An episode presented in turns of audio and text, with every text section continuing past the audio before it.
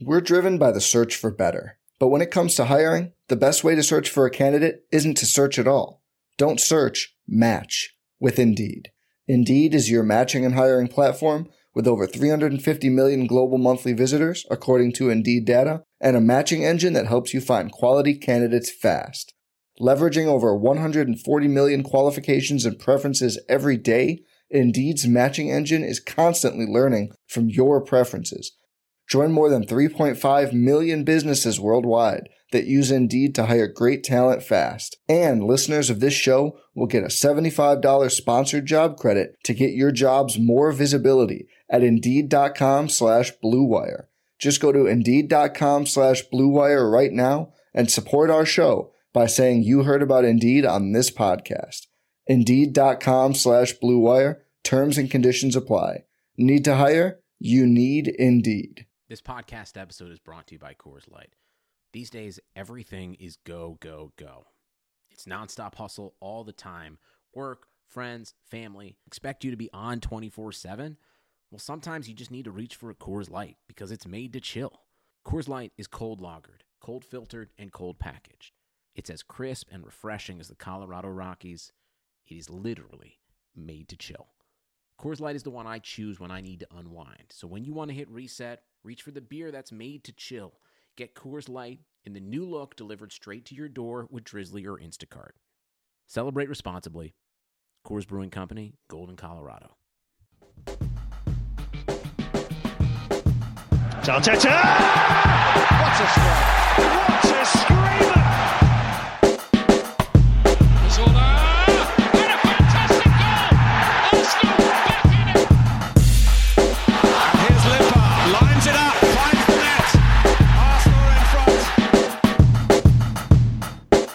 UEFA announces the introduction of a third European club competition, leading Stan Kroenke to wonder how little does Arsenal have to spend to qualify for that one. This is the Arsenal Vision post-match podcast. My name is Elliot Smith, and you can block me on Twitter, Yankee Gunner. We are back. The interlull is the thief of all things good and true in the world, but we are doing a podcast today, and we're going to do it a little differently because we don't have a match to discuss. Having said that, Emery has not lost a match uh, in the last two weeks, which is great. Neither has Arsenal. So we're going to have a neutral, the dreaded neutral, on the podcast first to discuss with us where we could possibly uh, make a run at top four, what he makes of Emery so far and Arsenal so far, a little bit on Ramsey and Ozil as well.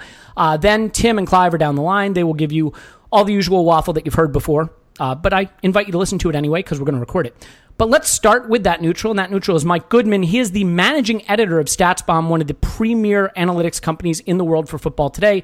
Uh, he is also one of the co-hosts of the Double Pivot Pod. It is uh, co hosted by another guy named Mike. I may be talking to that Mike. I'm really not entirely sure which is which, but the Mikes host that, and I definitely recommend listening to it. It is a great, uh, full Premier League coverage, actually European football coverage of podcasts. So you definitely want to hear it, the Double Pivot Podcast. And you can follow Mike on Twitter at the M underscore L underscore G. Okay, that's all out of the way. Now I can introduce him. Hello, Mike. Hey, how are you? Uh, great. It's so good to talk to you. Uh, I've admired your work from afar, and now uh, a pleasure to speak to you on the podcast.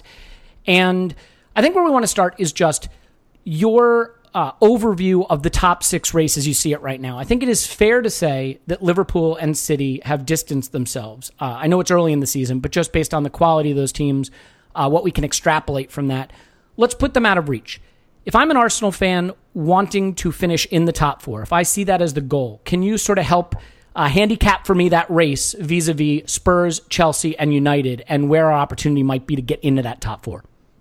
Sure. I think, um, I mean, the first place you're going to look is at Manchester United because they still, despite looking better in the last couple of weeks, I guess the last month since we're now two weeks into international break, um, they still have significant questions, and there's still sort of this significant Jose Mourinho possibility that everything just kind of implodes. Um, we're now on the second year in a row where, you know, despite them finishing second in the league last year, they weren't actually that impressive of a team, and it was an amazing year by David De Gea that, at least sort of from the numbers standpoint, kept them way above where we'd expect to be them to be. So if you're looking for a team that's going to kind of perhaps really come back to the pack hard, they would be a pretty good candidate. Um, they really like, despite the like the points difference, they were not all that much better a team than Arsenal last year.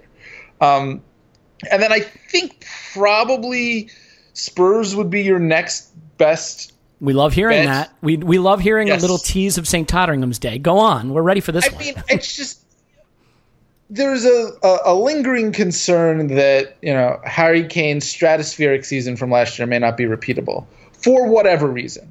Um, you know, the, he was injured the, during the back half of last season. He was net like, despite still scoring goals, his his shooting numbers came way down, and they haven't really bounced back. Whether you want to say that's that's sort of a recovery from injury issue, whether you want to say it's just like being that hot for that long wasn't gonna continue. Um, and if he's not quite what he was, look, there's tons of talent on Spurs, but I think you can make the argument that that team has played very close to the ceiling of its ability for a number of years now. And so all it takes is for a couple of players to have a bad year for whatever reason for their performance to to sort of slide and, and erode. Would it be fair Um, to say also that given that they are uh, an aggressive pressing team, in fact, maybe the most aggressive now that Liverpool, I think, are a little bit uh, more uh, careful about how they press, that the combination of having a small squad, Champions League competition, and a pressing team, and a lot of players who went deep in the World Cup, that they could be the ones that suffer most from fatigue as the season goes on? I mean, it's certainly possible. Um, you know, th- those kinds of questions can really th- they're hard to game out in advance because so much of it is influenced by injury, and some of it, so much of it is interest is, is influenced by sort of the the path of your season. You know, if they draw Manchester City in the second round of the or the third round of the FA Cup or whatever, and they only have one one FA Cup match, well, you know, then then fatigue becomes less of an issue, right? If they have um, a rough beginning to the group stage so that they have to play all of their starters at the back half of the group stage of the Champions League, well, that makes things harder. You know, I, I think everybody likes to project and, and sort of predict fatigue early on in the season. I think it's probably a more complicated problem than we give it sort of credit for. Well, at Arsenal, we're also just used to players getting injured and then being out for 36 months at a time. So maybe maybe it's a little PTSD on our part. Um, one thing that confuses me, I look. Well, a lot of things confuse me. I'm just going to pick one of them. Ch- Chelsea's getting a lot of good press right now. Uh, we got to see them up close and personal in one game at Stamford Bridge, and they gave up four big chances and a half before Emery reverted to his rumored cautiousness, and we basically sat back for the whole second half and didn't really press our advantage. Um, they've beaten some teams that aren't very good. They've escaped some games from what I've seen, and they were extremely open down the flanks uh, against us. So, is it fair to say that maybe Chelsea's getting better press than they deserve, or have you been as impressed with them as some of the, the mainstream media? Well, I think it's clear that they're not sort of the the Maurizio Sarri finished product yet, um, which is understandable. I mean, as a manager, he came in very, very late this summer, but it's a good thing if you're a team that takes all the points while you're sort of playing yourself into the team you're going to be. That's fair. Um, and, and so that that is sort of from my from my prediction and looking forward standpoint, when you start off perfect and I expect you to to improve, that's sort of a dangerous combination. So yes, I think probably they're somewhat overrated based on their performances to date, but given that they've taken all the points and I expect those performances to improve, that's sort of a formidable combination. Are they playing Sarri ball the way you, you expected them to, or has there been some variation on it? They're trying to. I, I think the execution isn't quite there yet. I think you can look at things like Eden Hazard still has this habit of dropping deep to pick up the ball in midfield, and you'd expect um, the Sarri system to to have him staying higher up the pitch. Um, I expect that to kind of come as the season moves along, and as they learn to sort of trust their midfield more as they go. I think at the same time, on the other side of the field, either Pedro or Willian, they for years they've been asked to come infield and combine um, with Hazard and sort of overload one side or the other. Under Sarri, what you expect is for that opposite winger to stay wide uh, and, and sort of lurk, lurk at the opposite fullback as as a goal scoring threat. Um, it's it's what Callejon did at, at Napoli for years. And again, you see it work and you see them maintain their position 70, 75% of the time. And then you can sort of see these, these passages of play where the old instincts take over. Um, so I think that Sarri is implementing the system I expect him to implement, but it's taking a little bit of time to get there. That's fair. I guess I just look at them and I say they've downgraded their keeper. They don't have fullbacks, really. I mean, not really. Um, not defensively anyway. They do have arguably the best player, potentially the best player in the league in Hazard, but they don't have reliable goal scoring center forwards. I'll admit I thought Morata would be better, but I think at this point we have to admit he's uneven at best. And if you know anything about me, you know how I rate Giroud. Their midfield looks really, really imposing. But if something's going to derail them, I mean, could it be their vulnerability down the wings and their lack of goal scoring? I mean, would those be the two areas you would highlight? I, think just their openness. I mean, because their openness is intentional. um, and I, you know, it's it's a high. It is certainly a high wire act. I think I probably I'm probably higher on Morata than you are. Um, sort of statistically, he's he's pretty solid. Uh, he had a somewhat of a bad year last year, but like you know his his his goal scoring numbers weren't great, but his expected goal scoring numbers were fine. So that's the kind of thing you'd expect him to bounce back from. Mm-hmm. And certainly the hierarchy there seems to to trust in him. You know they elected to to make him a starter or to keep him as a starter while. Um, you know, Michy Batshuayi went to Valencia. Tammy Abraham hasn't really gotten any spin. So you know the the the club seems to to believe and Sarri seems to believe that Morata is, is fine up front.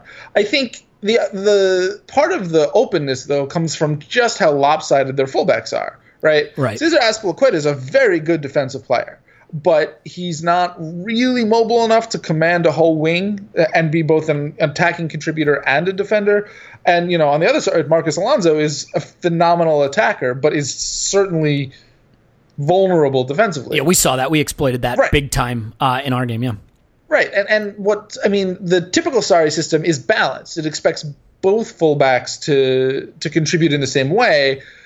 This Chelsea setup isn't going to be able to do that. So it is an open question as to how they're going to adjust to that. Yeah, I, I think those are all very fair points. I, you know, it's it's really hard for me because, you know, I, I look at this and I see flawed teams, and so I say we can surely get ahead of two of these three flawed teams. Except we are also a phenomenally flawed team uh, in our own right. I mean, handicapping it from the outside, if you had to set a percentage chance that Arsenal do make up the ground and get back into the top four, uh, which which two do you see us jumping over of those three, and what what percentage would you put the likelihood at? So I, I, I think we should be. Oh, you sorry, you already said United and Spurs, so I apologize. for United that. Spurs. I, but I think we should be careful when we're talking about um, percentage chance. That there's a difference between what's the percentage chance of Arsenal finishing fourth, and what's the percentage chance that coming down the stretch you're going to feel like you have uh, a sweat, right? Yeah, yeah, good point. because you know being within two points, three points of fourth in the last month of the season, I think is is incredibly doable. Like I don't. I don't think you're necessarily going to see a rerun of last year where it never felt like the team was in the race to begin with. Um, that said, I think probably you know 538 has has Arsenal around 34 percent to make the top four, um, which is better than United. I'll, ta- Um, I'll take a one and three shot. Why not? yeah, I think I think that that's that's probably fairly accurate. That that seems sort of instinctively about right to me. Um, but I yeah, but I but I think that almost more important is this idea of I would expect it to feel like Arsenal is in the race for most of the season, and and that's that's a better place to be than last year. Great, I'll take it. I'll take it. So, so let's talk individual players for a minute, and I want I want to uh, focus on one player just really quickly. It's a player that I uh, have admired from afar, who didn't wind up at Arsenal, and and I was disappointed about that. And that's Naby Keita. Um, how impressed have you been with him at Liverpool? But also for Arsenal fans that have been sort of lamenting some of the failures of our midfield over the years, is he the kind of player who was exactly what we were crying out for? Maybe something a little different. He's been wonderful. He's I mean he's a superstar level player. He's played How did li- Liverpool get him? Uh, that that sort. I'm not not to denigrate Liverpool, but I mean, it, it sort of surprised me that there weren't even bigger clubs and bigger fees at play here. Well, so it was a weird situation, right? They were willing to both pay a lot of money and pay a lot of money a year in advance. Yeah, that's true. um, which was it's a fairly non-standard way to go about things, and I'm not sure that many other clubs were looking at doing that. Um, so everybody sort of, I think everybody kind of ended up winning in term who was involved in that deal. In that deal, uh, both teams and Keita himself. Um, he's playing a slightly different role for Liverpool. He's somewhat more advanced, um, but uh, excellent. Um, he's so good, specifically at bringing the ball from the midfield into the final third, both at his feet and passing. and and really it is it is a skill that Arsenal have have lacked since Santi Cazorla got hurt, which is th- this one player who can do the full range of things to move the ball forward. Um, I mean, we've also, been relying on Xhaka to do it with his passing. I mean, he I think he's up there for final third entry passes in the Premier right. League, but he obviously cannot carry the ball and and presents huge defensive liabilities and lacks range. That's right. And, and, you know, Aaron Ramsey does some things off the ball that really facilitate moving it forward. Um, but nobody on Arsenal has the whole package like Keita does. I mean, very few players in the world have the whole package like Keita does, while also contributing defensively. Um, I'm not sure if, if, if he was like exactly the fit that maybe Arsenal needed, but when a player is that good, that becomes less important, right? Like Keita is of the level that you just sort of make it work if you can get him. And and he's been a great fit at, at Arsenal, just an absolutely perfect fit for them. Uh, I mean, at Liverpool. Uh, Liverpool. Yeah, I mean, obviously, we're kind of hoping that Torreira can handle some of the defensive responsibilities. I don't think he's going to necessarily carry the ball into the final third the way Keita can, but in his very, very limited uh, cameos for Arsenal so far, I've been really impressed. Have you had a chance to see him at Arsenal? Uh, how much did you know about him before? Is is he a player we should be really excited for?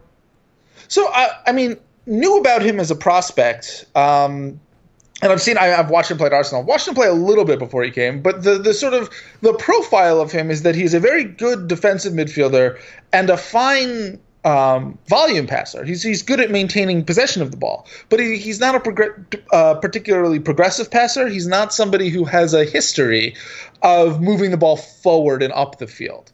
Um, that's not necessarily a problem. You can fit that into systems that work. Uh, you can envision him being a good sort of complementary pairing for Xhaka in that way. Uh, let, I let me ask it like this: yeah. um, Can he magically fix everything wrong with our club? Because that's kind of what we're hoping for. So is that realistic? Just magically fix everything? I mean, uh, obviously. Does, do the radars show that? Yeah. Okay. Good. Yeah. I mean, I mean, look. Um, part of the major challenge of Arsenal right now is this is a collection of a lot of good but not necessarily well-rounded pieces. And and so putting that jigsaw puzzle together is is, is a challenge. Um, and uh, Torreira, I think, fits that uh, that mold. I think it would be a mistake to look at the things that he does and the things that he doesn't do and say, well, if you give him a chance, maybe he'll also magically do the things that he doesn't do. Like that's not how I would approach it. How I'd approach it is, okay, let's look at what Torreira is really good at, and let's look at how we can sort of build a cohesive unit that takes advantage of his skills and mitigates his weaknesses. Okay, so let's dive into that then, um, and and transition to Arsenal now because so I have been really impressed with Torreira in his cameos, and actually impressed with some of his progressive passing, some of his final third passing. Uh, he set up Lacazette for uh, his winner uh, against Cardiff, which was great. But uh, you know, presuming that he will be a little more defensively oriented, and that those are not the strongest parts of his game building a well-rounded midfield in Emery's pressing system is something that I think is going to be perpetually challenging. And Emery has opted for Xhaka and Guendouzi from the start. I'm curious to get your your take on two things. One, sort of your general sense of why he's done that and whether it makes sense. And then the other, which is really the existential crisis uh, of the moment at Arsenal.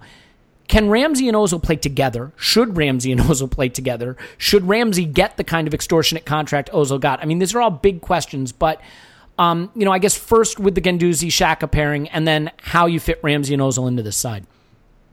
Yeah, so for starters, I'm not really sure why Guendouzi is starting. It's which is not to say that he shouldn't be. I will I mean, tell you, Arsenal loves him, but I mean the Arsenal fans love him. But are, do we love him because he's new? I mean, he won our, our Player of the Month. Um, it always seems to be a new signing who does that. Uh, do we love him because he's new, or do we love him because he's been good? Well, look, there's a lot of things that he visibly does well, right? You know he he wants to be on the ball. He plays the ball a lot. He's good at dribbling people. He's good at picking passes and playing passes. Um, this you know for a 19 year old that's not unusual for a midfielder with a lot of potential that the the obvious things the things that catch your eye are the things that come first i'm not sure that he's particularly good defensively at all yet um, despite the fact that he sort of had a lot of counting stats early on, you know, he made a lot of tackles, he made a lot of interceptions. You know, part of that's because you're playing against Manchester City and Chelsea, who have the ball a ton. Mm-hmm. Um, And, and by the way, in the preseason game against Chelsea, uh, he and Xhaka were bypassed badly in the first part of that game, and you know I, I think we've still continued to see some of that uh, as the season has started. Right, and now look, I, I mean, I think it's one thing for that to happen against Chelsea and City. It's another thing if we go two, three months into the season and all of a sudden it's happening against Newcastle, right? Um, but I think I think Guendouzi is more of a mixed bag than than than an utter success story. Which again, he's 19. Like being a mixed bag at 19 is nothing to be ashamed of, and is not to take away from his potential to be a really strong player for many years. We just it, he does still need to do a bunch of development. So does that mean he shouldn't be starting now? It's an open question. I can understand like instinctively to me, playing Xhaka, who is a good passer but very limited defensively, with Torreira, who's a very good defensive player and is an okay passer, just seems to make sense as the base of a midfield. It certainly um, seems balanced, right? I mean, it, it right. seems to provide balance. I guess you could make an argument that at home against weaker teams, you may not need that defensive shield, but you know, doing it against Manchester City and Chelsea, that that seems a little odd that's that's my instinct. Now now I think you could see that pairing get some run and then understand that hey maybe it doesn't work for whatever reasons. But I'm surprised that we haven't seen the two of them play together more. And then the question becomes, what do you do around them? You know, it sure does. so so please fix it. I mean, Ramsey and Ozil are arguably two of the most important pieces at the club right now because Ozil is on a contract the likes of which even Real Madrid doesn't frequently hand out, and Ramsey is is you know, trying to position himself for something similar. So, is there a way to make the most of those pieces? Yes. Oh, good. Um, oh, that's good news. But, but I, I mean, I, I, I honestly tell us? think that the, what, the way, what, what Arsenal should be doing is looking to win games, you know, 3 2, 4 1, wide open matches. Well, that's literally um, what we've done the last two games. So, we're doing it right, I guess.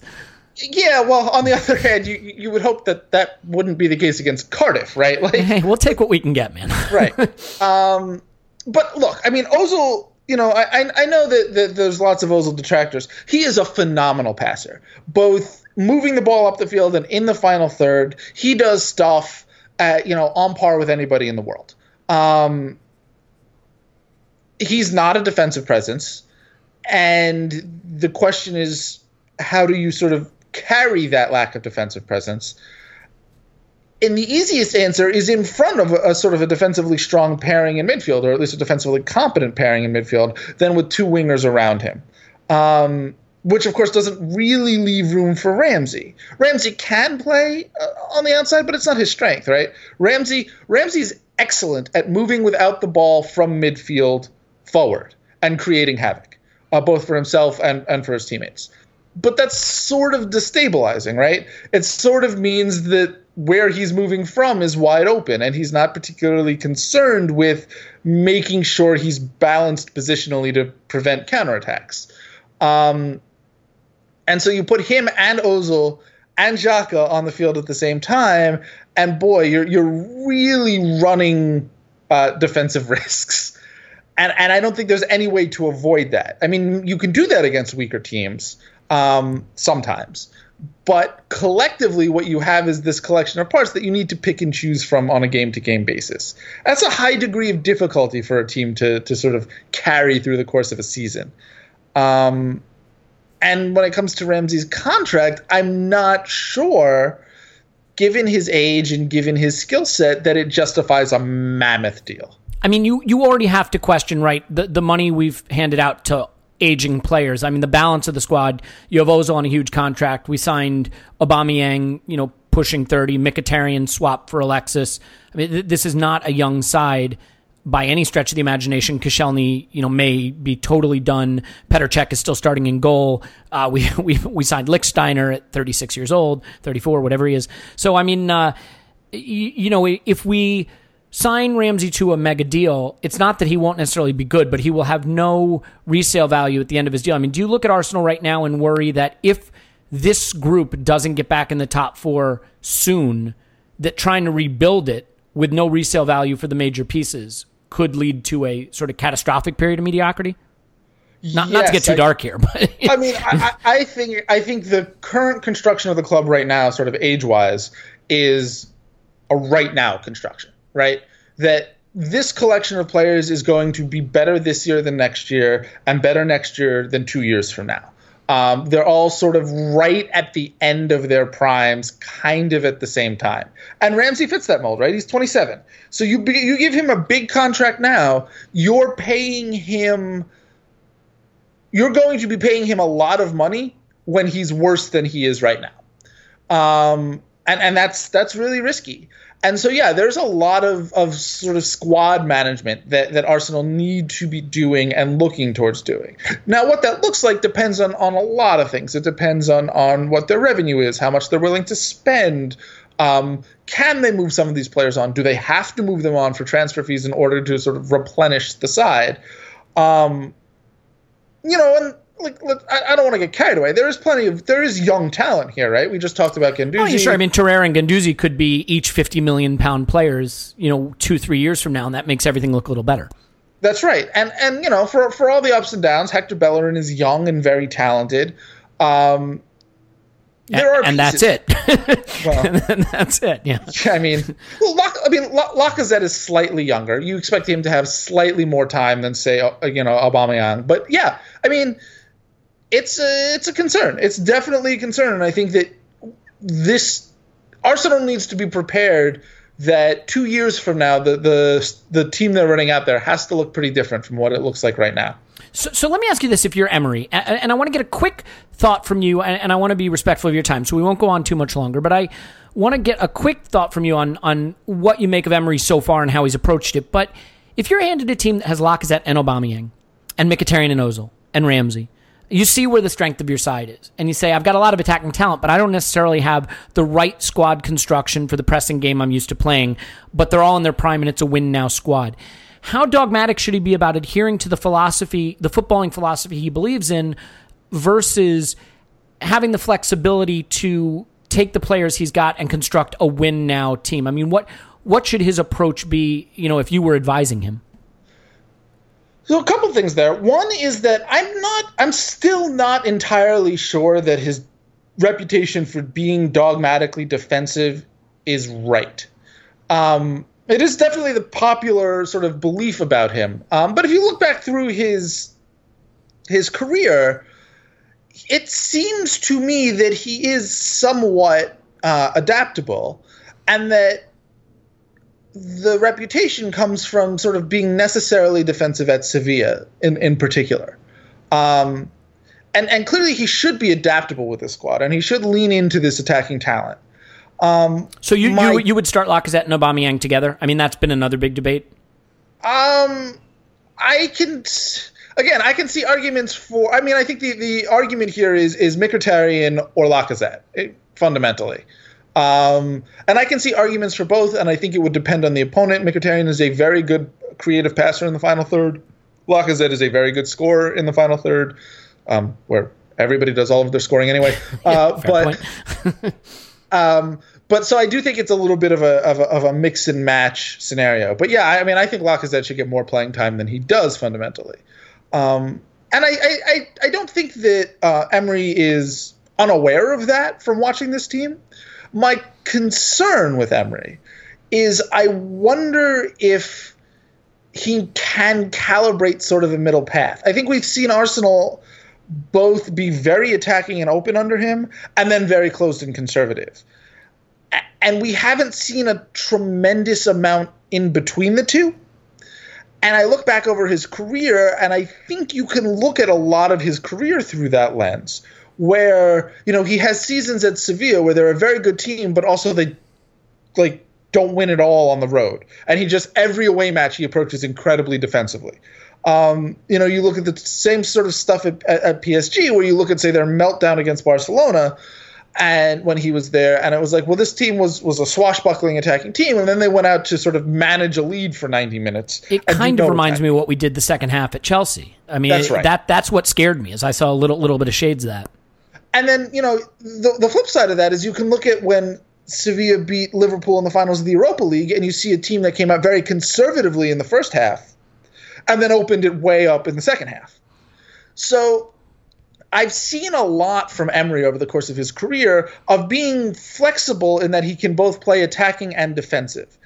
What I am concerned about, and what I'm sort of looking forward to watching Arsenal closely about in, in the coming weeks, is can he modulate between those two extremes and is he trying to modulate between those two extremes or is he does he conceive of his tactics as just flipping a switch between one and the other? Because if that's what it is if if the really the way he conceives of putting these teams together is uh, flipping that switch i'm not sure that's going to work. Um, that would concern me. Mm-hmm. and, and so that that's sort of what i'm looking at right now with him all right. Well, I, I guess I, will finish with this then.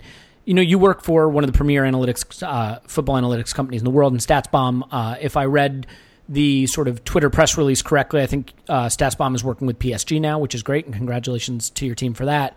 Um, you know, Stats DNA is a part of the Arsenal setup, and you know, it is it is probably difficult to know how much influence they have had over some of the decisions we have made in the transfer market and the contracts we have handed out. Um, we've let a lot of players get into the final year of their deal. We were able to sell someone like Ox, for example, to Liverpool for good money. Uh, in other cases, we had to make swap deals or sign contracts like Ozil's, which I think are questionable not because of the talent of the player, but because of the money that we gave him. Um, you know, for a manager that was uh, TBD and wound up being Emery.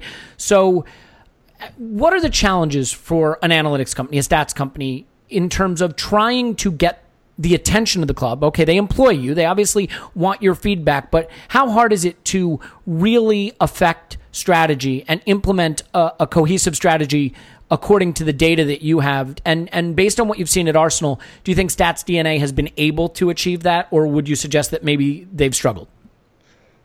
So yeah, there's there's there's a lot there. Look, working inside a club and doing this kind of stuff is difficult. It's difficult for um, it's difficult for departments that are sort of well accepted within a club, right? Mm-hmm. Like scouting is hard. Uh, you, there are lots of competing interests. You know, sports sports teams in any sport really, they're big organizations with lots of moving parts and lots of input and being a cohesive, well-run organization is difficult. Uh, that's you know compounded when you're an anal- you know when you're sort of working in analytics and lots of traditional people in power structures are I don't know if comfortable is the right word. It's it's not instinctive to them. Would you say you that know, bringing in a guy like Sven Mislintat is is a hostile move to an analytics company, or someone that maybe was brought in specifically because he is more comfortable with those kinds of uh, data points and, and working with groups like that? You know, it's hard to say from the outside, but I think in general, Arsenal has on the one hand, sort of shown that they're open to these ideas, right? Like Arsene Wenger was very famous for dropping expected goals references. that was a great day. yeah. Um, at the same time, like Arsene Wenger ran that club, and you know, transfers ran through him, contracts ran through him, and, and so you can have all the input you want from people who I know, at least by reputation, to be very talented people, and if the guy at the top decides, okay, yes, I hear all that, but here's what I'm going to do instead, you can't. I mean, you can be as talented as you want in the world. If you're not making the decisions, you're not making decisions. And again, we're talking about a field here where there's tremendous amounts of uncertainty, right? Right. Like, uh, you know, lots of good analytics are going to miss on lots of players. Lots of good scouts are going to miss on lots of players. So figuring out what good looks like itself is is a difficult is a difficult task. Uh, what what I'd say about Arsenal in general is there is clearly a desire to do things intelligently.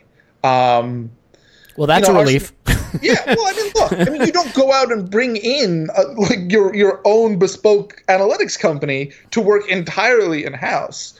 And, and, you know, and Stats DNA was doing very good work, sort of in you know in the more sort of general consulting sphere before they were brought in house, and then you know part of being brought in house means nobody has any idea what you've done since then because it's Arsenal's. Right, it's completely opaque. Um, yeah. mm-hmm.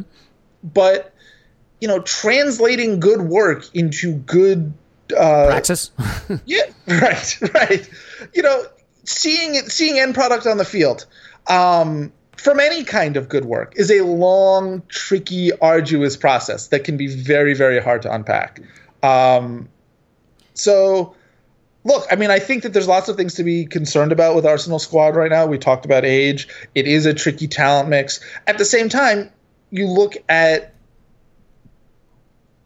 they clearly identified this summer the problems that they had and went out and tried to solve those problems. They didn't necessarily, you know, especially look at the defensive line, solve them in the ways I would have advocated solving them. But you know, when I when I look at bringing in defenders, bringing in a defensive midfielder, um, going out and getting Aubameyang after Sanchez left, and, you know, a recognition that we need somebody who's very very good right now to replace what Sanchez does all of those things are the kinds of things that I look at being familiar with analytics and say, yep, those are the kinds of problems I have identified as well. Um, but it's very hard to, you know, when I then look at it and say, well, okay, maybe they didn't solve them exactly how I would have solved them, it's very hard for me to say from the outside, oh, they did that wrong, as opposed to, oh, yeah, they tried to do that right, but sometimes you got to make the best of a bad sort of situation, and these were the players we could get. So it's it's hard. It's it's hard to say anything definitive, other than you know, by reputation, I know the analytics people are quite well thought of, and it's just how does that translate to on the field is just a very tricky process. No, I'd say that's encouraging. And look, I mean, you know, I don't know that you need a mega computer and a bunch of quants to say sign everyone who used to play for Dortmund, but right. you, you, know the Torreira signing and the Guendouzi signing uh, deserve credit, and certainly, I mean, little bit diamond in the rough type signings there that we that we like to see. So I think there's reasons to be encouraged. I'm going to put you on the record right now before we say goodbye. Arsenal will finish top four or not? I'm going to say fifth. Well, shit. we were doing so well. In any event, um, first of all, you got to go check out the Double Pivot podcast. Mike is one of the co-hosts uh, with another guy named Mike. So it's one of them. Not sure which, but it's one of them. So definitely go there. definitely follow him on Twitter uh, at the M underscore L underscore G. I think I got that right. The M underscore L underscore G. He is the managing editor at StatsBomb uh, and uh, generally very uh, considerate guy for coming on and taking some of his time to talk to us about the neutral perspective of our uh, Arsenal and the Premier League. Mike, really enjoyed it and hope to talk to you again soon in the future. Yeah, thanks very much. I had a great time. Okay, we're going to take a break, tell you about our favorite craft beer delivery service, and then we'll be back with Tim and Clive after this. How would you like a free case of craft beer? That's right, free a free case of craft beer. Well, that's exactly what you're going to get from beer52.com, and all you have to do is go to beer52.com forward slash vision. That's beer, the number 52.com forward slash vision to claim your free case. All you do is pay £2.95 postage, and you're going to get eight incredible craft beers, Ferment Magazine, and a snack delivered with free next day shipping. It's a no brainer. Beer 52 has a five star rating on Trustpilot. They are the world's most popular craft beer delivery service. And right now, you are going to get to discover fantastic beers from the winners of the Raise the Bar competition. Beer 52 search for the UK's best new small brewing in partnership with London's Craft Beer Festival. So, you sign up, beer52.com forward slash vision, you get a free case of craft beer. And the beer you're going to get are the likes of Unity's 7% Export Stout, Boxcar's Belgian IPA, and West by Three's Mothership Wit Passion Fruit. What are you waiting for? Get a free case of craft beer. You can cancel anytime. There's no commitment. This is your chance to try it out. It is only for the UK. So, those of us uh, who are not in the UK are desperately sad. We have huge FOMO on this one. Uh, so, we hope you are taking advantage of it if you are in the UK. Beer52.com, the world's leading craft beer discovery service. Just go to beer, the number 52.com forward slash vision, and claim your free case today. All right, we're back. Enough of that neutral nonsense. We're here with the people that are really partisan. The first one is Clive. You can find him on Twitter at ClivePAFC. Hello, Clive. Hello, hello. And Tim, you can find him on Twitter at Stillberto. Hello, Tim. Hello there. Need to do two things. First of all, uh, we need to talk to Tim. Maybe an intervention. Tim, I, I think it's fair to say that your brand is that you never miss an Arsenal game. and it comes to my attention that you will not be at Newcastle this weekend. Um, yeah. This is this is a monumental occasion. Do you have anything to say? Do you want to get a, an apology on record at this point? Um, yeah, yeah, it's it, it feels a bit weird. Um, so yeah, I'm going to miss my first. Well, we're talking domestically. I haven't done every European away game in this time, but my first domestic game missed since the 20th of January 2002, because uh, two of my best friends are getting married. Okay, but, So I mean, just I don't I don't know all of the sort of rules of propriety, and um, uh, I'm not I'm not really up on all of this when it comes to to English football. But can we officially call you a plastic or not yet? Too soon? Well, in a couple of years, um, all of the games will be played in like Hong Kong and New York anyway. So um, probably best to get it out of the way now. Well, if it makes feel better, I won't go to those either. Um, okay, so let's do this. The first thing I want to do is just set the table. We've obviously spoken to Mike already and gotten the neutral perspective. I'm not sure why anybody wants it, but I thought it was well delivered. Um, I want to get your take after the first month on what you've made of Emery so far. So let's start with this, Clive. I want you to pick one thing that Emery has done so far that has really surprised you that you weren't expecting going into the season? surprised me. I, you know what? I didn't expect him to be so focused on playing out from the back. I, I didn't see that coming. I thought he would come in and play a, a formation that suits the players. People were saying 4 2 3 1. I was thinking maybe 4 3 3. Okay, 50 50. He seems to be settling on 4 2 3 1 or a version of four triple two, right? So we don't know yet, right? But I didn't expect him expect him to be so goalkeeper focused. I didn't think after a few weeks we'd all be wondering about Peter Cech and his play and how he's had to change his game at 36. I, I just didn't see that coming. So that for me would be the number one thing a football side has been the surprise. Okay, yeah, I think that's fair, which also leads to another one you could add, which is if he was going to be that focused, you sure as hell wouldn't have bet on him sticking with Cech rather than Leno. Um, so I think those two go hand in hand. Tim, for Yeah. you, um, what has surprised you? Something you, you just did not see coming? Um, yeah, I would have said the goalkeeper. Um, I think if you spend that much money on a goalkeeper who's um, very experienced and come with some pedigree, um, it's, it's a little bit of a surprise. You know, he's not a kid, um, so I, I was really surprised by that. Um, I, I'm not. I'm not sure anything's hugely surprised. I, I don't think anything's hugely surprised me. That's because that you have everything incredible prescience, obviously. yeah. it, because everything surprised me because I don't, I don't really know I didn't really know that much about Emery. I don't watch La Liga, so I had no idea what his Sevilla team was like. Um, I didn't really watch PSG um, much, so I didn't really know what his PSG team was like. And even even if I had, I'm not sure that you get a manager's personality with that PSG team because of the very unique circumstances, both in terms of how much stronger they are than everyone. You know, it's trying to, it's like trying to build up an impression of Celtic's manager. Um, it's just it's it's useless really, and he had the politics there, which were incredibly unique. So even if I was a, a studied um, a, a student of Paris Saint Germain, I don't think I'd have built up a great idea of him there anyway. So I, I think pretty much everything surprised me except. Um, you know, he he obviously referenced pretty much from the off that he wanted the team to work harder. He wanted them to run more. He wanted them to press a bit more, and that's happened a bit more. Not you know, not loads. We haven't turned into Klopp's Liverpool um, or Pochettino's Spurs overnight, and I, I didn't think we were going to. But I, I don't think it's a really what I'd call a rabid high press. It's a bit more than perhaps what we used to do. But um, so so that was one thing I was looking for. As for the rest of it, I, I really didn't have a clue, um, to be honest, and that's been reflected in you know we've discussed the starting 11s. There always seems to be there always seems to be a surprise because he doesn't really know his players yet, and we don't know him. So um, it, it may be a bit of a cop out of an answer, but All right, well, nearly everything surprised me. well, then let me give you a follow up just real quick, and you can answer this with one word. So far, which one do you stand by more? The Emery Podcast 1 or the Emery Podcast 2? or or you're not on them? If you remember when we did the Emery the, the Emery introduction podcast, we had the initial reaction that went over like a lead balloon, and then, Yes. then we did Yeah, our yeah, apology. yeah. So uh, do you stand by the I'm- 2nd I'm- one still? So I'm somewhere in between. I, to be honest, and obviously Uh-oh. the jury's still out. The the jury's still out, and all of that. And and I'm not saying I'm not giving the guy a chance and blah blah blah. To like to be honest, I I think he's probably you know not an elite manager in the sense that.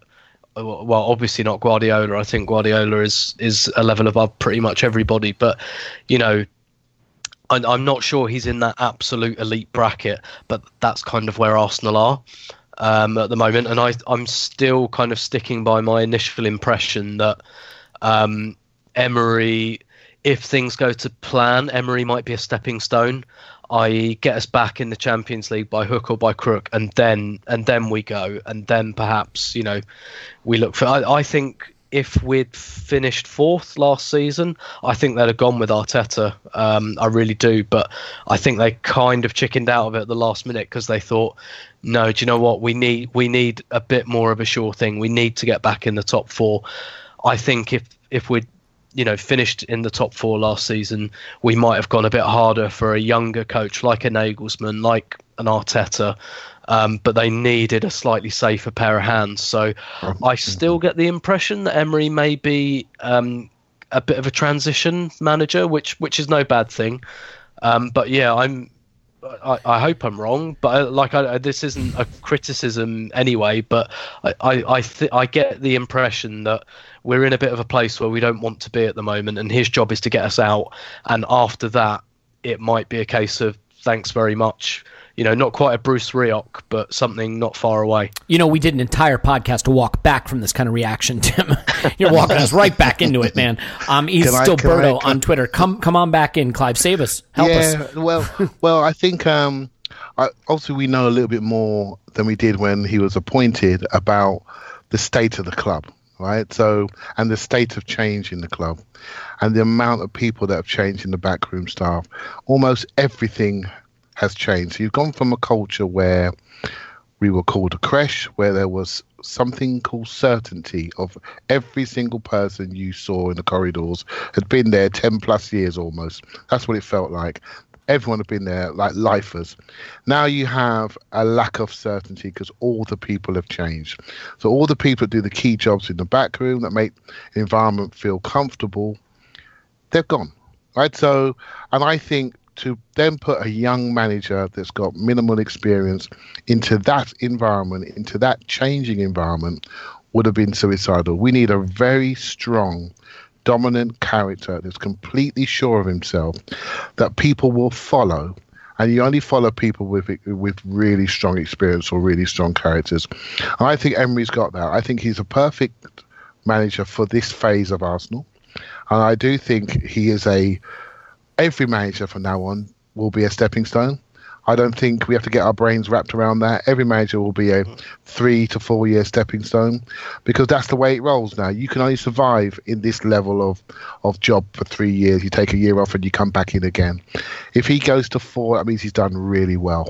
Right? So, and we got to get comfortable with that and get used to it. So I think he's perfect for what we need right now in the changing Arsenal.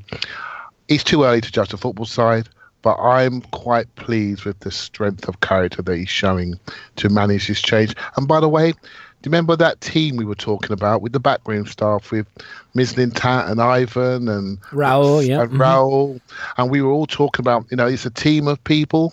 Well, all of a sudden, I can't hear anything from anybody else. Gazidis has gone quiet for his own reasons, and it's all about the manager again. And I think it's, uh, that disappoints me slightly that I haven't seen or heard more from some of those people and created a bit more people depth, which you often hear me speak about at Arsenal. So it's gone very quiet, and now we're talking about the coach, the players, how they train, and what they're doing. And I and I was hopeful for a little bit more depth within the club. I, I agree. I would just say, to be fair, once the season starts, you know, the, the focus and the attention is on the football and what's happening on the pitch. And I just don't know how much a Raul or a Sven or an Ivan, and obviously Ivan's a unique situation for reasons we're all aware of, uh, would influence what's happening right now. I, I think for me, the biggest surprise with Emery, if I had to pick one, which I'm going to because I'm giving myself the chance, uh, is the slowness with which he's integrated Lucas Torreira. I don't totally understand it. I mean, it could have been to ease him back after the World Cup and that he didn't have a full preseason, but seeing the balance we've had when he's in there, and, and I'm not saying he's the finished article, and I'm not saying it's been perfect,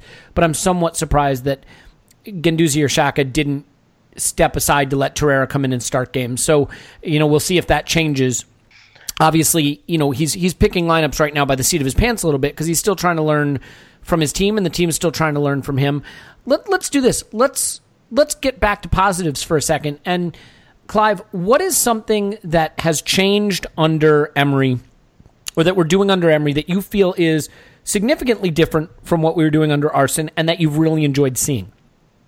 Well, the, the running, I like hard-working teams. That's one thing. Um, I, I'm not overly obsessed to say that we are this pressing team, much like Tim alluded to earlier.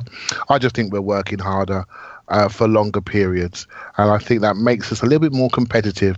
Even in the games that we lost, I felt there was a competitive edge to us, and that pleased me a little bit. Uh, we had some we had some patches where we just weren't quite organized. That's because we were trying to implement new new systems, a new way of playing, where, where the backline was being held, and we were developing new partnerships. So, so I can understand that. But even during games, we were fixing problems with halftime substitutions. So I quite like the fact that substitutions seem decisive at different times. I like the fact that we're working harder, developing new relationships yeah, I, I'm I'm positive to a point. I have got my own views on, on the game and the, and the system I'd like to see, and so there's a little bit that says little bit of me that says, "Come on, Clive, be patient, be patient. That's the way to be. You've got to give a guy a chance." And then a little bit of me saying, "Well, hold on a minute here. We've got some key jewels out here. Why why like Torreira, like the two strikers? We've got some decisions to make in midfield come on, how much time are you going to take? And I'm not sure because I don't know the guy. I don't know his routine. I don't know his um, his level of forgiveness for certain things. We know that you know with with Wenger, he basically forgave everybody all of the time until until he few. didn't, like Szczesny. Yeah, until yeah. he did and then they and then they they were gone, and so we're just not sure of his tolerance levels, and so. Uh, much like you know, much like the players at the moment, with all new people around them, there's a level of uncertainty within the fans. So I'm not going to leap in a direction, but I'm on the edge. I'm on the edge. All right. Well, we'll try to get you off that we'll edge see. in the coming weeks. Um, another four four at Newcastle might do it. I mean, uh, Tim, would you w- would you agree? I mean, are there is there something that stood out for you that is very different from the Arsene Wenger experience that you prefer that you like? Yeah, just building on that, I I quite like the way that um, I think politically that he's managing this team. So we talked a little bit. Well, I talked a little bit about him potentially being a transition manager, and Clive talked about the change behind the scenes, and and that's all kind of happened. Um, there's going to be a lot of change on the pitch as well, and I, you know, personally, I've been writing about this since about June. Some big heads are going to roll um, because we have we have a lot of players in that attack, and we can't play them all at the same time. And it's all very well saying squad depth's nice to have, but a lot of those players aren't going to want to sit on the bench at a club like Arsenal because most of them will say, I, I could at least move to the same level of club uh, and get game time. And that's before you take in the whole kind of balance argument. How do we balance all of these players? Because that's not easy either. Um, there, there, are, there are going to be some big heads that are going to roll um, in that team yet, and um, some supporters' feelings are going to get hurt because lots of people um, have really, really invested in individuals over the years. So what I've quite liked is is almost a two pronged approach from Emery. On one hand, yep, he's very quick to make a change, to make a substitution. I feel like in some respects he's giving an, some players enough rope to hang themselves with. Maybe he's doing that with Cech. Um, and I've kind of rethought the Cech situation over the last kind of couple of days because at first I was a bit flabbergasted by it. I thought, what? Why are you buying a 26 year old um, goalkeeper with 300 appearances and Germany caps, you know, to ease him in? But um, I think Paul might have said this on the last podcast. The thing is, once you drop Cech, that's it. Like he's 36. Once you drop him, you drop him. And um, Spurs did this. From the squad, then isn't he? He's dead. Yeah, that's, that's it. And that Spurs me, did this when they bought um, when they bought Hugo Lloris. They had Brad Friedel, who was about 36, 37, and they kept Friedel in for you know about three quarters of a season because you know, I think for the same reason. Because if you put the young, you know, if you put Leno straight in and he doesn't quite do it, and then he gets dropped for Cech, you know, you you perhaps have a bit of a situation on your hands there. Whereas you put Cech in, you keep him there until it becomes absolutely obvious he can't play anymore, and then put Leno in. And, and actually, I've I've kind of rethought it and think that's fine. And then But it feels I like, Leno's job too, right? Like he's not looking over Yeah. his shoulder at that point because Cech got his chance, lost a chance, and Leno knows it's his now. Exactly, exactly, and and so I think it's been quite an interesting two pronged approach. In that, on one hand, he's given players um, enough rope to hang themselves with. Özil as well. Um, he had a disagreement on the training ground with Özil. Um, that is 100% true, by the way. Um, that did happen, um, but I, I, you know, I don't think that's a massive deal in and of itself. Um, he sat Ramsey down for the Chelsea game, and before that Chelsea game, he said, "You know, I think Ramsey needs to focus on playing and forget about the contracts." You know, he's he's not butted heads. I think that's overstating it, but he's he's not been a respecter of reputation. He's been willing to make those calls, but at the same time, he hasn't been. You know, he hasn't been needlessly confrontational. Özil came straight back in against Cardiff. Ramsey came straight back in um, against West Ham. He's hooked players at half time who've then started the next game. It it feels like, and I think this was absolutely necessary. Pretty much every player has a blank slate to a degree, to a degree, but also Emery's making it very clear this is how we're going to play, and you know you either fit in or that's it. I'm I'm not afraid to hook you. I'm not afraid to leave you out. And so I think it's a that's a very very de- delicate, very very difficult situation um, to handle, and, and particularly when you've just spent a year managing Neymar um, at PSG, which which is is quite um, must have been a traumatic experience for him. Um, and so for him to kind of ma- manage this in quite a balanced way in terms of not ceding to the to the egos, but at the same time not just falling out with them for no reason. I, I think he's handled that quite well. I, I quite like the way he's gone about that. Yeah, I, I would agree with that. I would say the one thing with the Cech Leno thing we also have to remember too is, you know, this is what happens when you have a coach who is not the manager, who is not picking the transfer targets and, and making the transfers. And I'm not suggesting that he didn't want Leno, but that's not his signing specifically. So, you know, it, it is interesting when you inherit a team of players that aren't the players you chose, you're going to respond to them very differently than when you're your players. Think about this. Every single player at the club last season was someone Arsene Wenger selected, agreed to, bought, signed, right? So those are his players, and he's going to have strong feelings about all of them. Emery comes in. There's not a single player at that club he cares about. I mean, he may like them, he may think they're talented, but he has no association or connection with them beyond the fact that they're at the club he now coaches. So he can approach them with a total blank slate. Um, and, and that gives him a lot of freedom that, you know, some of the baggage Arsene probably had with some of those players prevented him from maybe making those same kind of decisions. And it has been enjoyable, I think, to see a manager react to the game uh, a little quicker. I think Arsene Wenger had his reasons for making his substitutions when he did and in the manner that he did, and I certainly think you can justify them. But I do like that we've seen, you know, a halftime switch, that we've seen changes early in the game. Go ahead, Tim. Yeah. And and also uh, just quickly, uh, one of the first things he did, Wilshere. Uh, you know, you talk Yeah. about a manager being a bit too close, maybe not being objective about a player.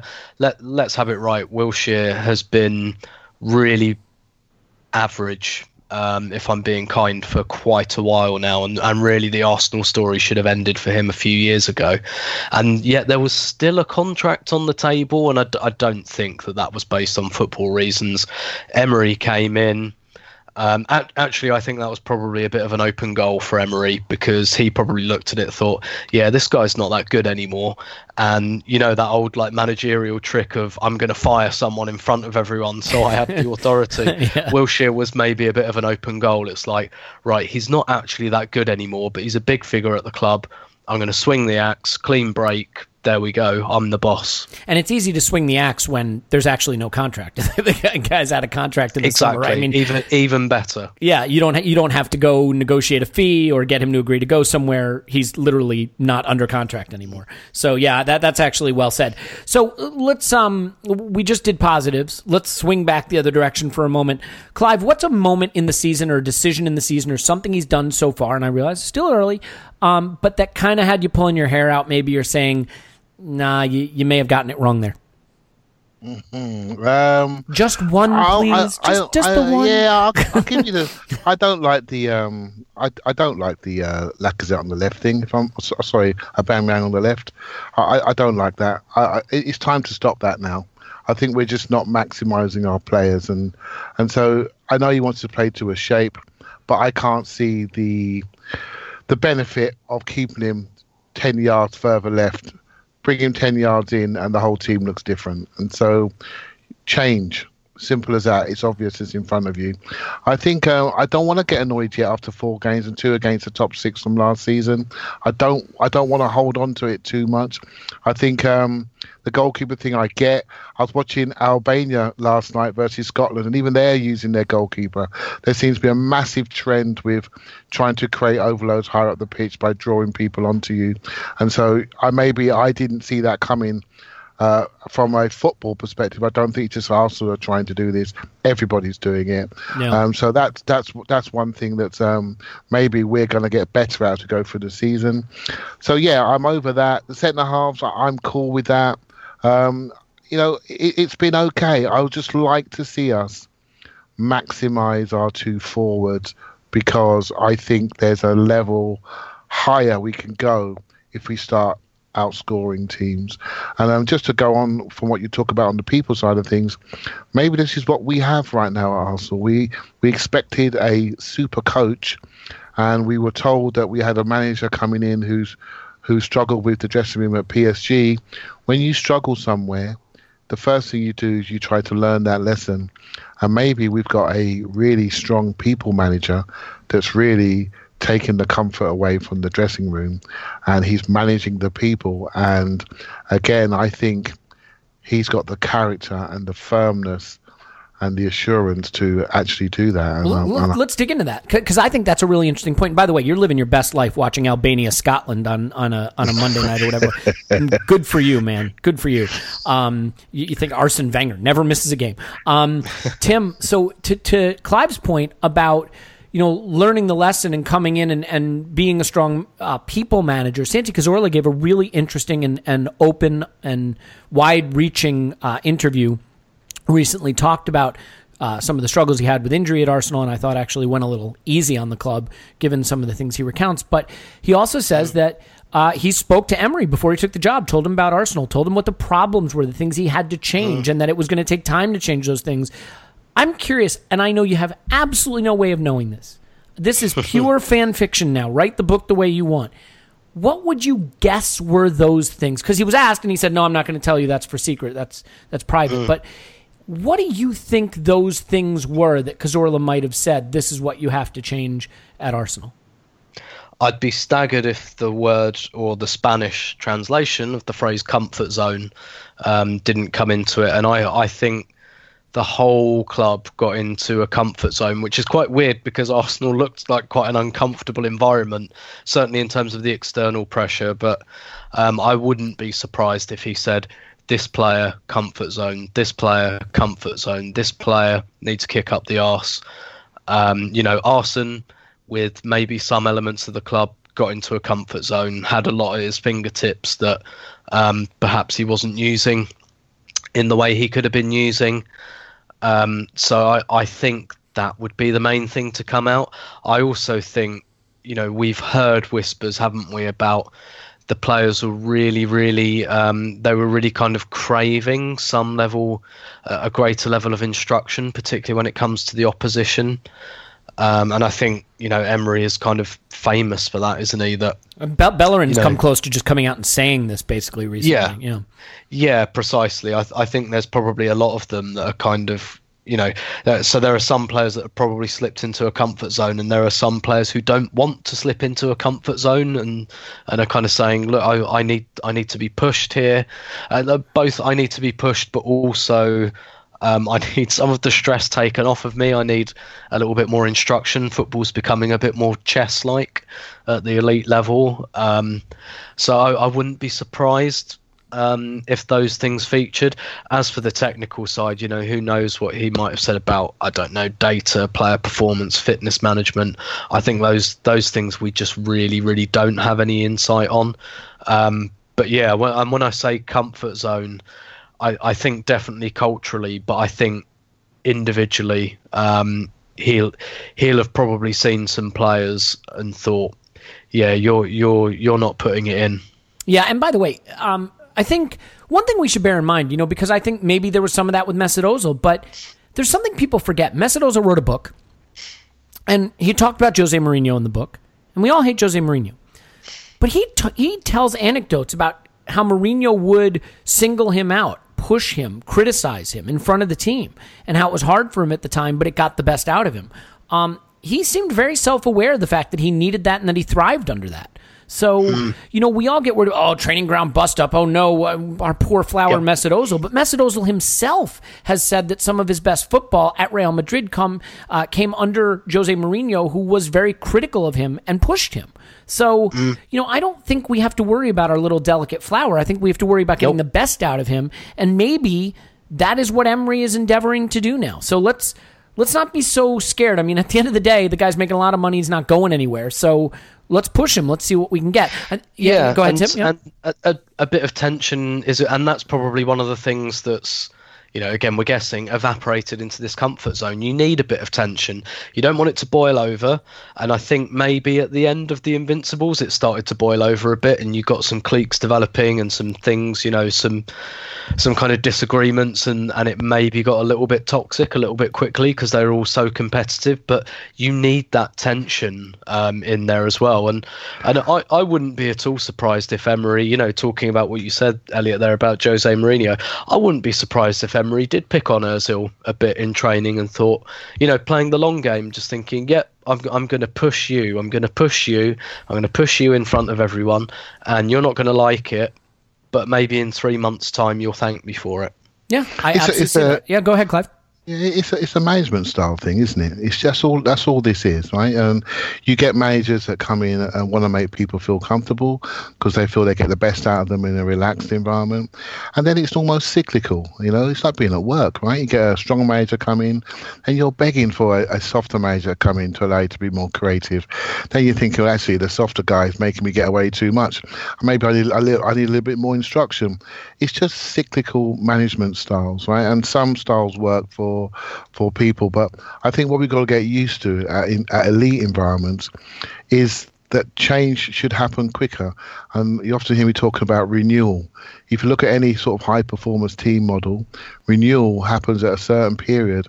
And what we didn't do at Arsenal, we did not renew the people. We didn't renew the people. And so when you get people stay, that many people stay at a club for that long, they want an environment that they like and they want to stay with people that they like.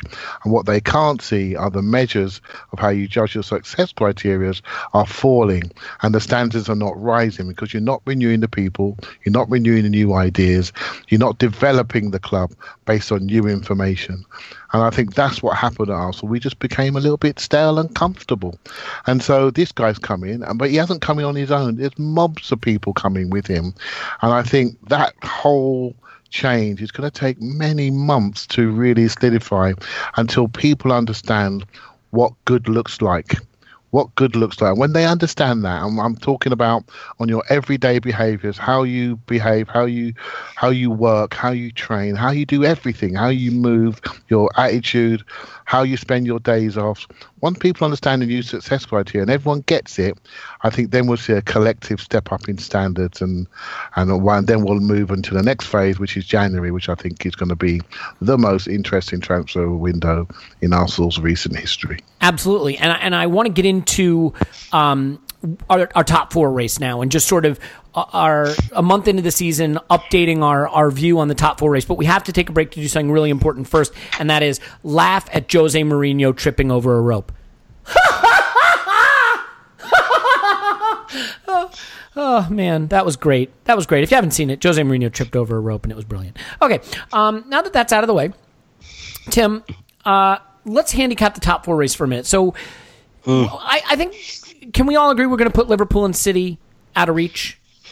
Over the hills and far away. Thank you. Yeah. Okay, because I don't think we need to get into that. So I talked about this with Mike a bit, but I want to get you guys to give me your thoughts on it.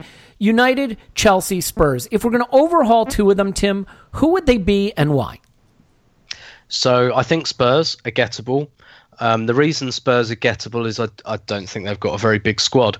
They played Watford last week and they didn't make a substitution until they were 2 1 down with about 12 minutes to go. And then when you look on their bench, it's because they had three fullbacks, a goalkeeper, a centre half, a midfielder, and Llorente. Um, that's not a particularly deep squad, and I know we've been saying this for a couple of seasons now, but that has to catch up with them um, at some point. That really has to catch up with them. Um, It's a shame so they weren't I- allowed to sign anybody in the window. and the pro uh, and, and this this is what the the problem they've got really in terms of trying to evolve their squad. Um, they've got such a set first 11 and in one respect they had a brilliant window because they kept it together again and i don't understand how they keep doing it.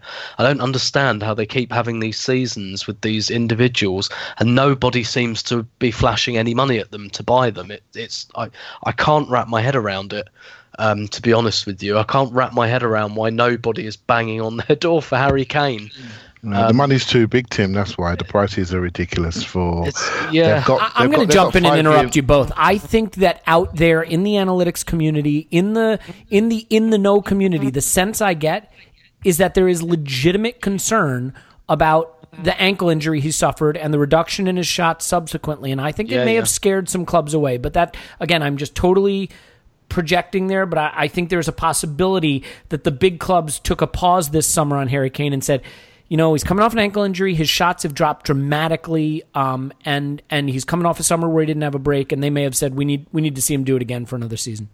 Yeah, yeah, that's that's a fair point. Um, but yeah, the, the the problem they've got is they've got a really quite set first eleven, and it's difficult for them, particularly at this time with the stadium, to buy players that improve on that because to buy players that improve on that costs the kind of money that they probably don't really have. Um, so anyway, uh, and listen, they're still a really good team. They're still really well drilled. They've been together for a few years. Um, I, I don't think um, hunger will be an issue. I don't think Pochettino will allow that. Um, and I think one of the reasons they've stayed together is they're happy playing together. So uh, while I think they're vulnerable, I don't, I don't think it's going to be easy by any means, but they're there. They're there to be got as far as I'm concerned. Who's the other one? I I still think Chelsea, uh, and the reason uh, Man U are obviously vulnerable as well, but I think Man United will will be a maybe a fairly comfortable third. I think people are overdoing this um, three season thing in their heads about Jose Mourinho, and that um, they think because it's his third season, it will absolutely follow the pattern because it's a pattern, and you know um, that's the end of it. And Well, I, I we don't are think pattern-seeking it's quite as simple machines. as- uh, yeah, and but the thing is, the the pattern doesn't hold anyway because the the whole Jose Mourinho pattern is on the premise that his first and second seasons are any good, which they haven't been at Man U. You know, Man U won what a Europa League and a League Cup uh, since he's been there. For you know, for United, that's nothing. That's not. That's like. That's like 5p on the floor. Do you think like Bayern Munich, Real Madrid, Barcelona, you think they'd be happy with a Europa League and a League Cup in three years? Absolutely Oh, not. they'd have sacked four um, managers. E- exactly, exactly. So for me, Man United are just going to do what they've done in each season under Mourinho, be really boring, really underwhelming, but they'll do plenty enough to stay in the top four because that's what. Well, I know they finished sixth in his first season and won the Europa League, but I th- I think they'll do loosely the same thing, and that this three season arc hasn't happened at Man U because he hasn't had the good first and second season. Um, so so I, I don't get me wrong. I, I do think perhaps they're there to be got at, but I still think they've got enough individual quality to to overcome that. I even though they've started well, I still think Chelsea. Um, and again, not easy um, by any means. We know, we know they've won their first four games. I'm still not sure how convincing they've been. Maybe you could you could flip that and say, well, they've not been that convincing, and they've won four games.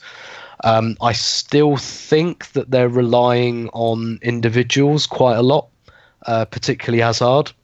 Um, and listen, Hazard's probably good enough. yeah, if you're going to rely on an to individual, it's a good one. To yeah, yeah, exactly. He's he's probably good enough to take that burden, but I I think the thing is with Chelsea, they're only ever a defeat or two away from from you know you can start to pull a thread when that happens to them. Um, I, you know, they're still a very, they're a high functioning but dysfunctional club.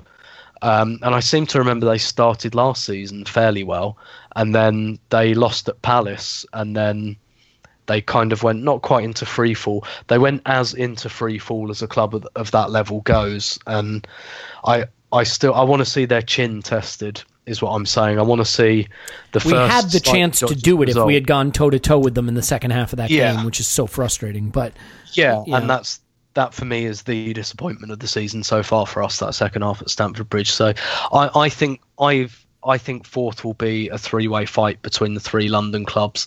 I think United will be just about on a little island on their own in third.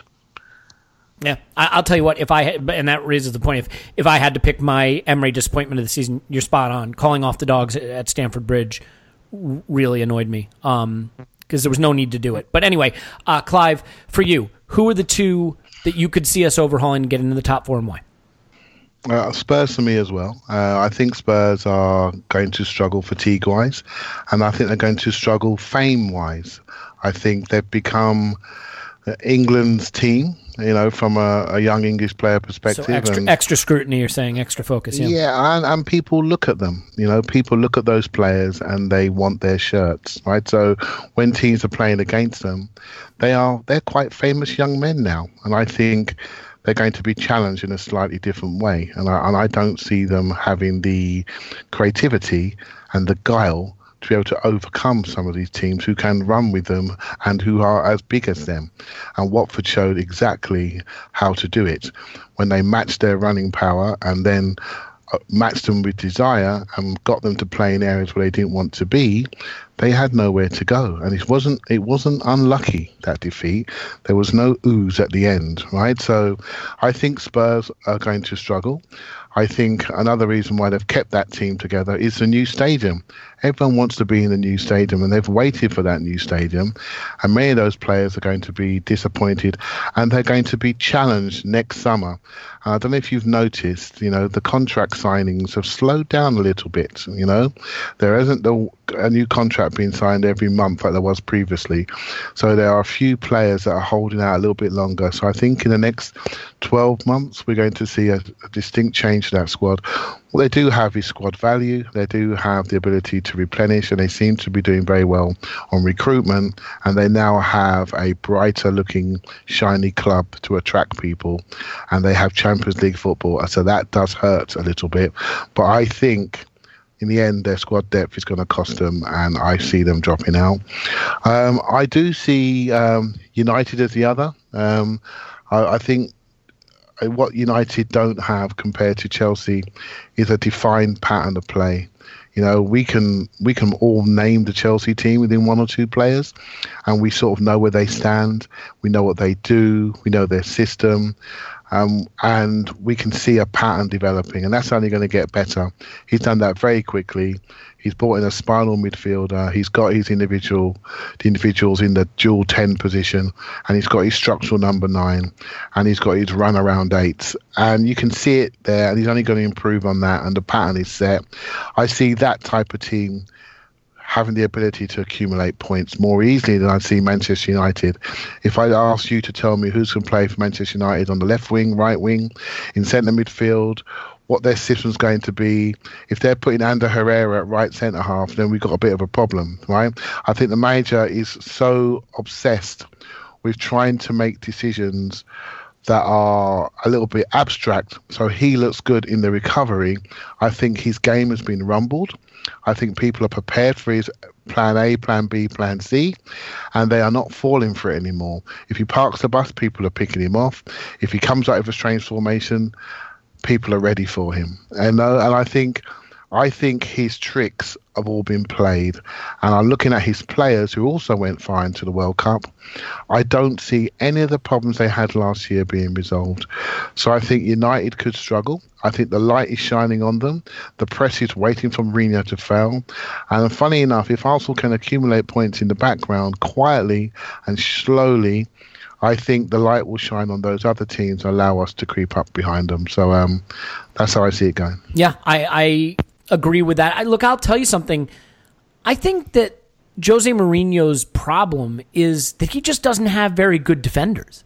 Um, you know, I think he figured out a long time ago that at big clubs, your attacking players are so talented that you can park the bus and rely on them to figure something out, score a wonder goal, pick something off. And you know that that's good enough, but he doesn't have the defenders to do it anymore. I, I'll disagree with you in this one thing, Tim. I mean, I've seen Jose Mourinho teams totally throwing the towel on him. We saw it at Chelsea, right? What did they finish? 14th, 12th? Was it 12th? 10th. 10th? Was, all right, you know what? It's still terrible. Um, Yeah. And, you know, there's trouble brewing with Martial, I think you would say, uh, and Pogba, certainly. I don't think Fred has been very good. I think that midfield, you know, doesn't work unless Pogba is at his best. So, Alexis. yeah, well, and then I mean, well, the interesting thing about Alexis is he's still a high volume chance creator, but he's no longer a high volume finisher, and so it's all on Lukaku at that point, especially because he doesn't seem to trust Rashford and Martial that much. I don't know. I, I could see trouble brewing there. For me. I think it's Spurs and United, but Chelsea are right in there. For Chelsea, it would have to come down to something like they just can't get the goals they need hmm. because I don't know that Morata and Giroud are, are an elite strike force although Hazard can make up the difference. So we'll see. Let's do this. Let's leave the top four race aside and finish the pod with just a really, really quick mini preview of Newcastle. I know you don't care about the game enough to go to it, Tim, um, but and you're going to have your uh, video preview of the game up on Patreon this week. So I, I don't want to steal too much of that. Just really, really quickly, your expectation, thirty thousand foot view. Um, I expect Newcastle not quite to play quite as conservatively as um, they have against like Man City last season and Chelsea a couple of weeks ago, but still fairly organised. I, I think maybe one thing that um, is perhaps going for Arsenal a little bit at the moment is that our defence is so bad that some of these teams feel like they can have a go at us. Um, and I don't blame them for thinking that. But actually, I mean, we're very top heavy. Our attack is very good, and if you give our attack a little bit of room, um, a lot, of you know, we we can win these kind of knife fights. I'm not sure this one's going to turn into a knife fight, um, but I, I do think Newcastle will perhaps be a little bit more encouraged to take us on being a relative term than they have been um, against some of the other bigger teams. So uh, I, I'm expecting it to be fairly tight and cagey, but I think Arsenal will win. Oh, interesting. Okay, well that's nice to hear. Clive. Uh, yeah, I think what interests me. I know we spoke a little bit about Project Twenty Four, right, and um, the, this eight game run, but but actually, if I was the management, I would be thinking about the first four games international break. Then you got a couple of weeks to sit down and talk. I think this game might tell us a lot about what he's learned, and I think we may see a slight tweak in things because he must have learned a lot. He rotated, he changed people around, he chinned people, you know, with his people management side of things. He benched people, he hooked people, he didn't start people. He did all of this in four games. He kept people in who he didn't expect to be in. We haven't started um, our midfield superstar we all want to see. And so he has had a good chance to learn in the first four games, and he's got six points. Now we've got a game where he's had a rest, he's had a chance to think, and I wonder if he's going to start implementing the lessons into the next game. That's what I'm looking for. From the Newcastle side of things, I agree. Every team's encouraged playing against us. They look at our spaces and they want to come at us. You heard me say that a million times. But I think Newcastle are very vulnerable and they have their own issues. There was a training ground issue with um, Lascelles and um, I can't remember his name. And Ritchie. was Shelvey. it? was it Shelvey or was it Ritchie, the le- little lefty? I can't remember one of the two. And they they've been fighting at the training ground, and and so they've got a few issues. Rafa, there's, there's demonstrations going on, and Rafa's in the middle of that as well. The fans love him. I don't sense a happy club at the moment. So um, I think if we were to do our thing and put them under pressure and watch the crowd turn on them, that could be interesting. But what you must never do, I've been to Newcastle many times, is never encourage that crowd because it'll be a long day for you if It you gets do. so uh, loud there if you give them a reason Yeah. to, to get behind the team. So yeah, I agree. Exactly. I think, uh, unfortunately, maybe a little knock for Torreira uh, playing for Uruguay in the United States in Houston the other day against Mexico. So um, you know we'll have to see how that goes. I would love to see him start if he can. Uh, I think it's really, really important, and I would love to see Lacazette and Aubameyang continue together. But we'll see what he thinks. I mean, the one thing we saw against Cardiff is we really did miss Mkhitaryan and Bellerin working that right channel. So, you know, we'll just have to see what happens. Um, I think we can leave it there. We will definitely come back with a post Newcastle pod. Uh, probably leave Tim off it since he won't have seen the game, but his uh, his preview will be up soon. And please, uh, if you would love to sign up for our Patreon, we'd love to have you there. We post uh, ad free episodes of the main pod. We have uh, Tim's season or uh, game match previews. Easy for me to say. Uh, that'll be up weekly now, which is great. We're doing our In the Spotlight series where we focus on individual players. We have some special guests lined up uh, and some other special pod episodes, as well as we might be doing some video content as well. Uh, Tim's uh, match previews being among them. We should probably stop because it seems like my tongue may be uh, going numb or something. I don't know. In any event, we really appreciate you listening and supporting us. For those who support on Patreon, thank you. If, even if you don't, thank you so much for listening. As always, we are uh, so grateful to have you. Uh, I speak for everyone, even Paul, who is not here to tell you to go fuck yourselves, which is great. And uh, give us a five star review. Write nasty things about Paul in the comments. He deserves it. Scott will be back on a future pod as well. Uh, Tim's on Twitter at Stillberto. Thanks, Tim. My pleasure as always. Indeed. Uh, Clive's on Twitter at ClivePAFC. Thanks, Clive. Thank you very much. My name's Elliot Smith. You can block me on Twitter, Yankee Gunner. Give us five star review as mentioned, and we will talk to you after Arsenal 10, Newcastle nil.